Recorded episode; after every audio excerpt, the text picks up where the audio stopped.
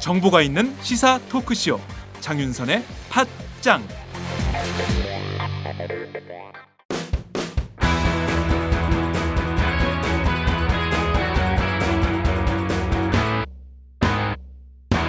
색깔 있는 인터뷰 문재인 후보를 만나기 위해서 왔습니다. 어, 오늘 인터뷰에는 오마이뉴스 손병관 팀장도 함께 할 예정인데요. 어, 시간이 많지 않기 때문에 저희가 오늘은 아주 콤팩트하게 후보님을 모시고 인터뷰를 해보도록 하겠습니다. 어, 후보님 반갑습니다. 예, 안녕하세요. 네. 예. 자, 어제는 16개, 오늘은 일곱 7개. 개. 모두 23개 인터뷰를 하고 계십니다. 저희가 23번 마지막 인터뷰 순서인데요. 그래서요, 네. 기네스북에 오를지 몰라요. 최다 연속 네. 인터뷰 기록으로 네. 입이 잘 움직이지 않는데 힘듭니다. 그러니까요. 예. 그 굉장히 힘드실 것 같은데, 23번이나 네. 같은 인터뷰를 하시면 되게 힘들 것 같은데, 전체적으로 23개 매체 기자들과 만나신 총평 하신다면 어떠실까요? 어, 어쨌든 이, 그 가운데 이제 새로운 질문들도 있긴 하지만 네. 또 많은 질문들이 공통되거든요. 음, 그런데 같은 질문을 거듭 받으면 네. 가면 갈수록 대답하기가 음, 힘든 거예요. 음. 질문하는 사람은 여럿이지만 답변하는 사람은 한 사람이기 때문에. 아니 이거 가면 갈수록 답변이 더 이제 네. 정리되고 음, 더 나아질 법한데 네. 그렇지 않더라고요. 그래도 어, 23개 매체를 연거퍼서 기네스북에 오를 만큼 이렇게 열정적으로 어, 매체들과 만나기 사실 이 매체- 매체들과 만나는 것이 사실은 국민들과 만나는 것이기도 하니까요. 어, 저는 좋은 기회라고 생각을 합니다. 저희에게 배당된 시, 시간이 20분밖에 안 돼요. 그래서 오늘은 정말 현안 위주로 아, 콤팩트하게 질문을 좀 드리도록 하겠습니다. 오늘 아침 오후에 그 논평도 내셨는데요. 어찌됐든 지금 4월 한반도 위기설이 계속 돌고 있습니다. 이른바 북폭설인데요. 어, 미국의 시리아 공습 이후에 다음 차례는 북한이다. 이런 위기론이 나옵니다. 어, 작금의 사태를 좀 어떻게 보고 계시는지요?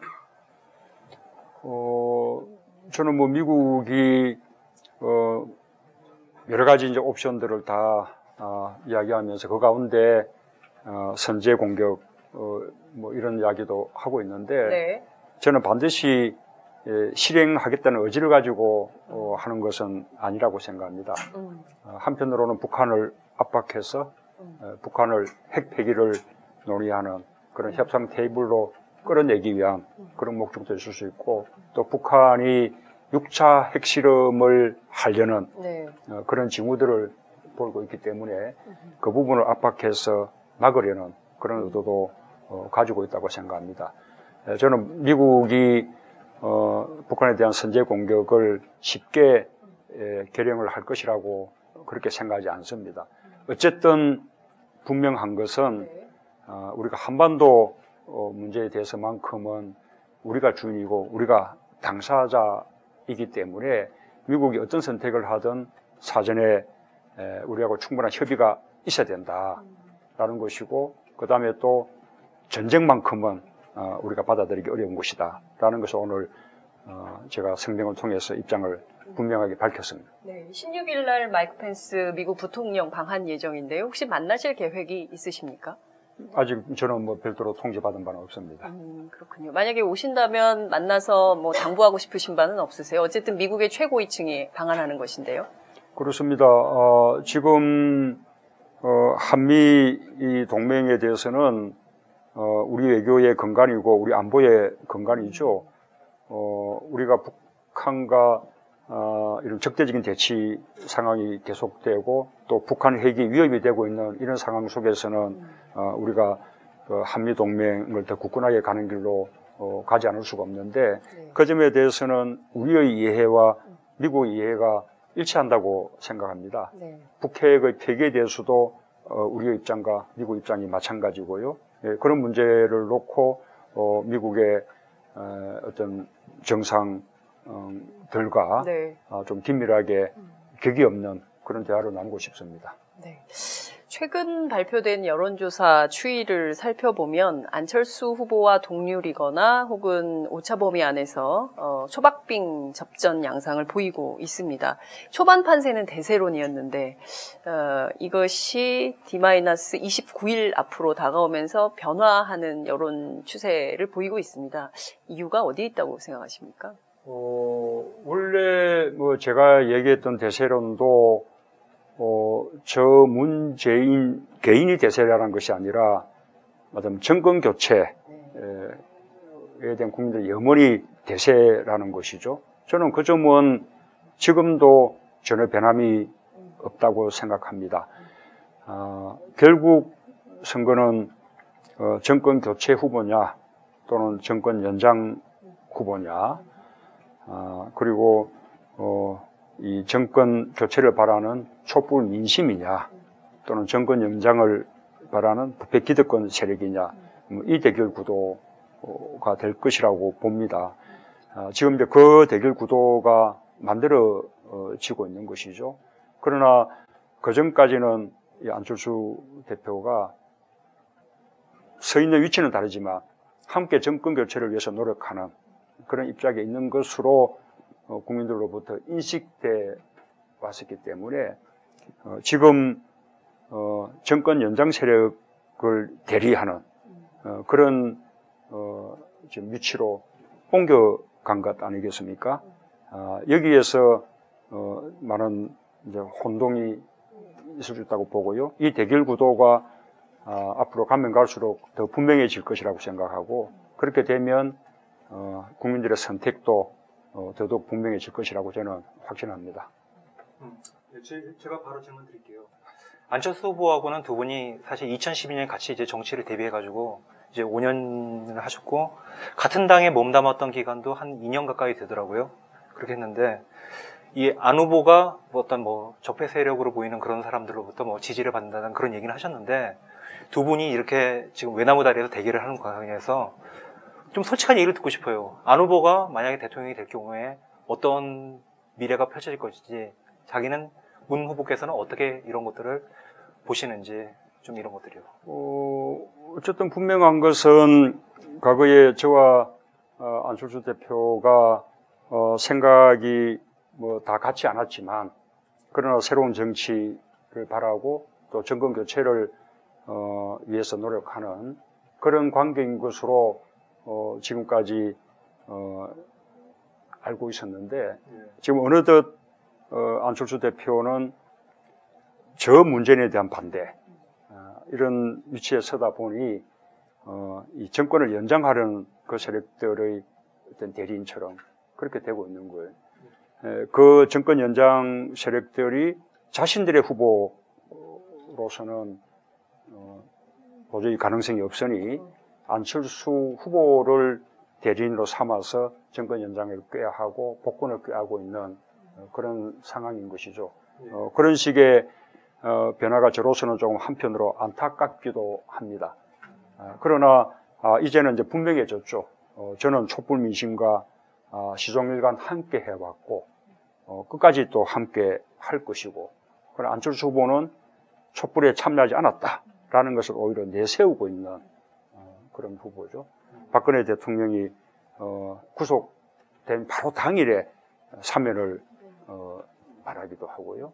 또 사드 배치된 입장도 바꾸고 이제는 어, 어, 저쪽 세력의 지지를 받겠다라는 노골적인 그런 노력을 하고 있는 거죠. 예. 그 예를 들어가지고 두 후보께서 다 이제 집권하시고 나면 이제 임- 개헌을 하겠다는 얘기를 하셨는데 어떤 두 후보가 집권하는 것에 따라서 어떤 그런 개헌의 방향이라든가 그런 우리나라의 어떤 모습도 많이 달라질 거라고 보세요. 개헌뿐만 아닙니다. 지금 이제 촛불 민심이 바라는 것은 어, 이게 적폐 청산이지 않습니까? 이 적폐 청산은 우리가 새로운 대한민국으로 가기 위해서 반드시 거쳐야 하는 과정인 거죠. 이 적폐 청산이라는 것은 무슨 특정한 사람들을 배척하거나 배제하자는 것이 아닙니다. 아, 이번에 에, 박근혜 최수실 게이트를 통해서 드러난 그런 뭐 반칙들, 특권들, 부정부패, 정경유착, 국가 권력의 사유화, 뭐 이런 어, 우리 사회 아주 비정상적이고 몰상식한 어, 이런 행태들 또 그런 행태들을 만들어내는 시스템이나 문화나 관행들을 이번엔 조금 일소하고 대한민국을 조금 상식과 정의가 바로 서는 그런 공정하고 정의로운 나라 만들어야겠다. 이것이 이제 촛불 민심인데 이것을 하지 말고 미래로 가자라는 것은 이 상황을 박근혜 대통령 한 사람의 탄핵과 구속으로 끝내고 또, 또 다시 듣고 넘어가자는 밖에 되지 않는 것이죠. 그래서, 어, 저와 안철수 후보 사이에는 이런 적폐청산을 놓고도, 어, 맞으면 전혀 다른 어, 지금 어, 입장에 있다라고 말씀드리고 싶습니다. 예. 네. 그 언론 얘기 좀 여쭤볼게요. 그 데이터 저널리즘 기관인 서울대 플랩에서 여론조사에 대한 그 이 여론조사를 좀 해봤는데요. 에, 언론들이 다른 경쟁자들에 비해서 문재인 후보에 대한 부정적인 기사를 많이 쓴다. 아, 심지어 진보 언론도 그렇더라. 이런 조사 결과가 어제 나왔습니다. 언론이 왜 문재인 후보에 대해서는 부정적 보도를 에, 많이 한다고 생각하십니까? 어, 일단, 뭐, 어떤, 뭐, 저, 뭐, 언론이든 또는 뭐 정치 세력이든, 어, 저는 이, 그다음 기득권을 그 누려왔던 음, 그런 어떤 세력들, 또 앞으로도 그 기득권을 계속 누리고자 하는 세력들은, 어, 정권 교체가 두렵고, 또 저 문재인이 앞으로 만들어낼 그 변화가 두려운 것이죠. 그래서 지금 사상 유례 없이, 맞아면 모든 네. 후보들이 오로지 반문재인이라는 기치 하에서 같이, 어, 이렇게 뭉치고 있는 거 아니겠습니까? 반문이었네요. 예. 네. 그래서 뭐 아마도 역사상 이런 선거는 없었을 거라고 생각합니다. 음, 아, 내가 무엇을 하겠다가 네. 아니라 네. 오로지 반문재인이라는 음, 그 슬로건 하나로 음, 어, 대선을 치르고자 하는 음, 어, 이런 선거는 처음 아닐까요? 네. 음. 그러니까 반- 그래서 또 거꾸로 말한다면 네, 어, 그런 그 부패 기득권 세력들이 가장 두려워할 두려워하는 후보가 음, 바로 음, 대한민국을 제대로 네. 어, 개혁하고 음, 새로운 대한민국으로 변화시킬 수 있는 후보다. 네. 그런 이야기도 드리고 싶네요. 기득권 세력이 언론 안에도 있다. 이것은 동의가 되는데 진보 언론도 기득권 세력이라고 보시는 겁니까? 어, 글쎄요, 그것은 저는 보수 진보의 문제가 아니라 생각해요. 지금 우리 사회에 보수 진보라는 것이 무슨 의미가 있습니까? 이 4차 산업혁명 시대에 네. 보수가 어디 있으며 진보가 어디 있습니까? 이번 촛불 집회에 보수 진보가 따로 있었습니까? 아, 오히려 국가 권력의 사유화를 막고 대한민국을 좀 더 공정하고 상식의 나라로 만들자는 것은 그것은 보수적인 입장에 서 있는 사람인들까지도 다 공감하는 그런 내용이잖아요. 우리가 보수 진보를 나누면서 생각이 다른 사람들을 좌파다, 뭐 종북이다, 아, 이런 식으로 평가하고 적대하고 심지어는 뭐 블랙리스트로도 어, 탄압하고 이런 것은 그동안 어, 정권 연장을 쭉 꿰어온 그 기득권 세력들이 이 정권 연장을 해와서 이위해서 해왔던 하나의 못된 버릇인 것이죠. 못된 법. 예, 저는 뭐 이 보수 진보가 아, 이렇게 따로 있다고 생각하지 않습니다. 네. 그 안철수 후보는 지금 이렇게 이런 프로그램을 짜는 것 같아요. 미래 대 과거. 자신은 미래고 다른 후보들은 좀 과거다. 그런데 이런 것들이 좀 어떻게 평가하시는지 이제 묻고 싶고 또 하나는 반대로 이제 문 후보님 같은 경우는 이제 적폐청산이라는 얘기를 하는 것이면서 촛불 대 적폐 좀 이런 얘기를 좀 많이 강조하신다는 느낌 받거든요.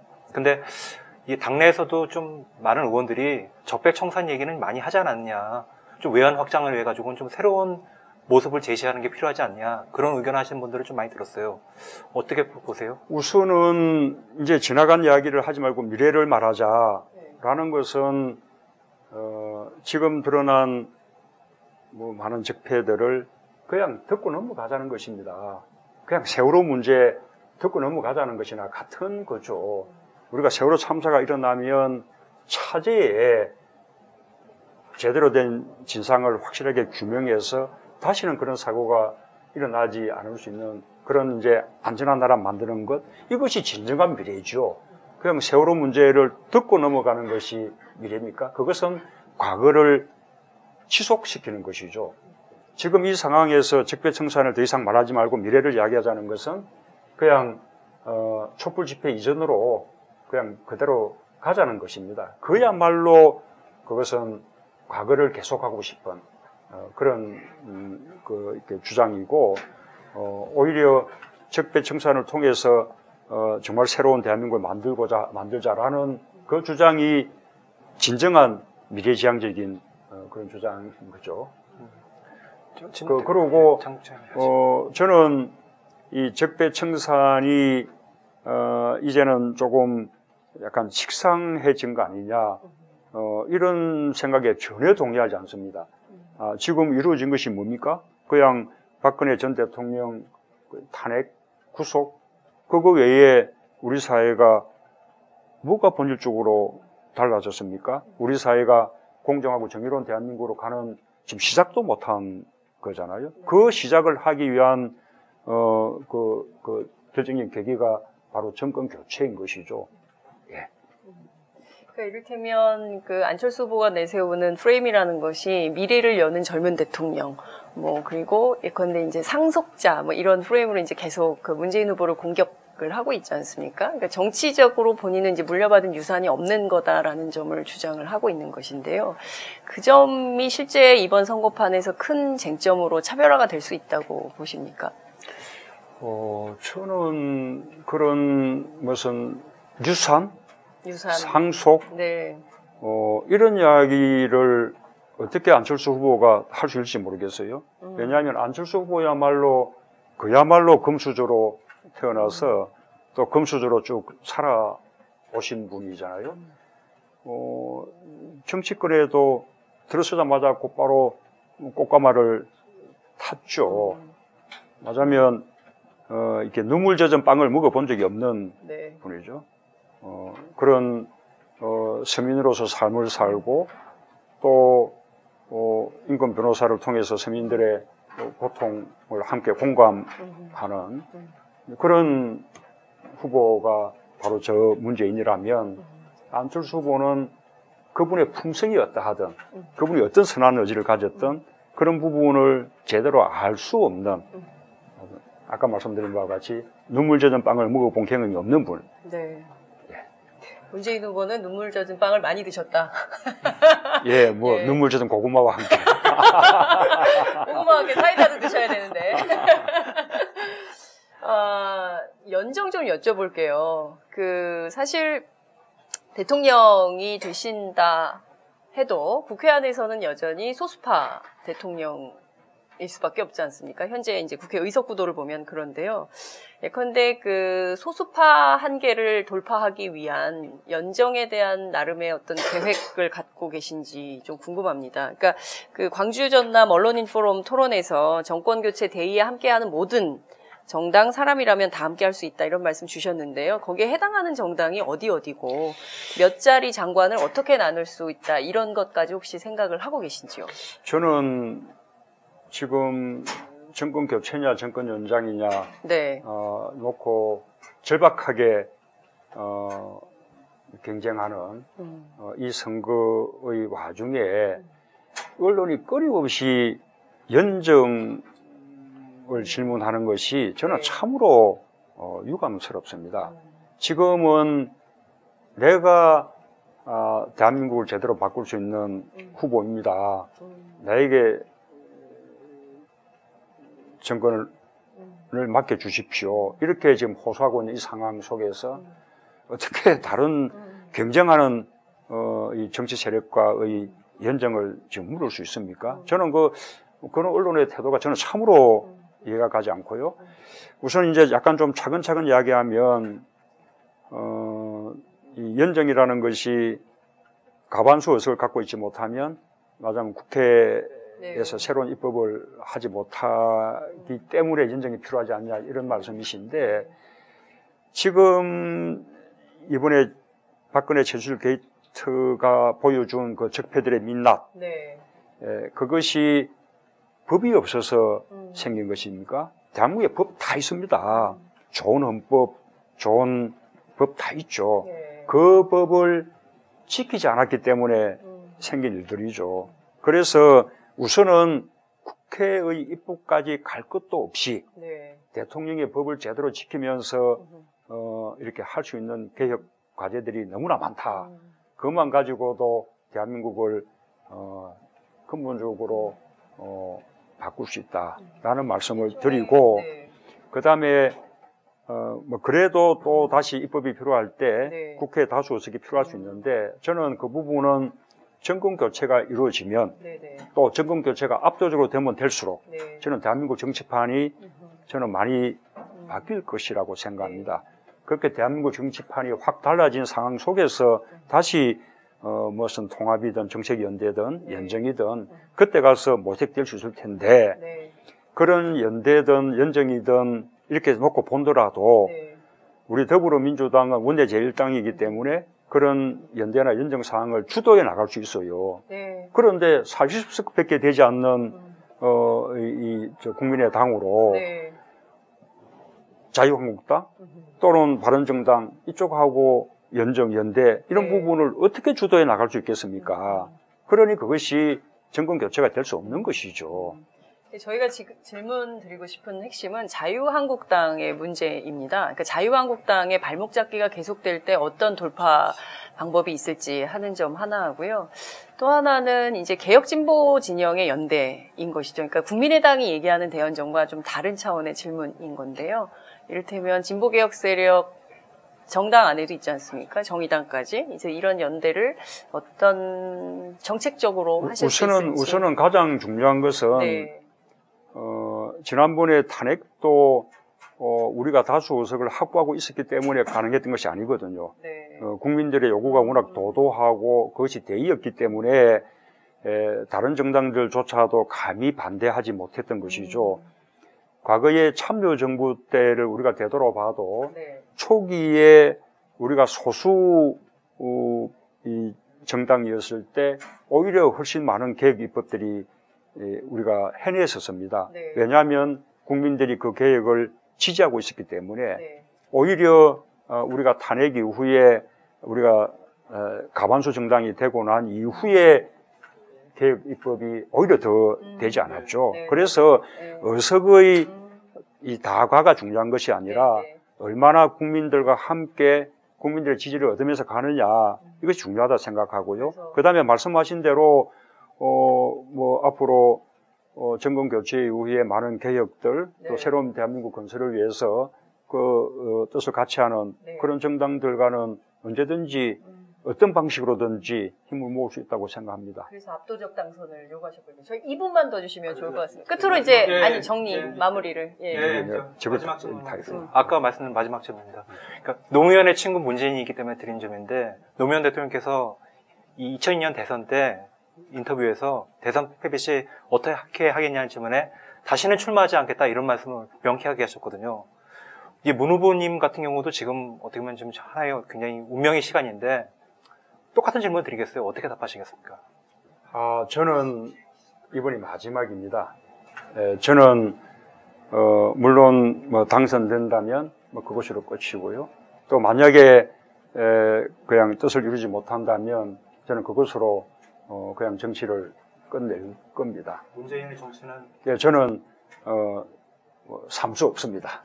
예, 이번에 끝입니다. 네, 비행기 그래서 시간, 네. 그래서 더더욱 어, 절박한 어, 그런 마음으로 뛰고 있습니다. 네. 비행기 시간 때문에 저희가 마지막 말씀은 당선 인터뷰로 듣겠습니다. 그래도 되겠죠? 네, 오늘 인터뷰 여기서 마무리하겠습니다. 감사합니다. 네, 감사합니다. 네. 예. 안녕하세요. 팟짱 애청자 여러분. 오마이뉴스 대표 오연호입니다. 박근혜 정권의 실정에 국민이 분노하고 있습니다. 오마이뉴스의 인터넷 방송 오마이TV는 더 나은 대한민국을 만들기 위한 국민 여러분의 목소리를 생생히 생중계 해오고 있습니다. 권력과 자본에 굴하지 않는 오마이뉴스. 국민의 편에 선 진보 정편 오마이TV는 여러분의 힘으로 가능합니다. 월 1만 원의 씨앗으로 참 언론을 키워 주십시오. 오마이뉴스 후원 독자 모임인 10만인 클럽의 회원이 되어 주십시오. 전화 010-3270-3828로 주시거나 오마이뉴스 홈페이지에서 직접 가입할 수 있습니다. 감사합니다. 오마이뉴스는 늘 여러분과 함께 하겠습니다.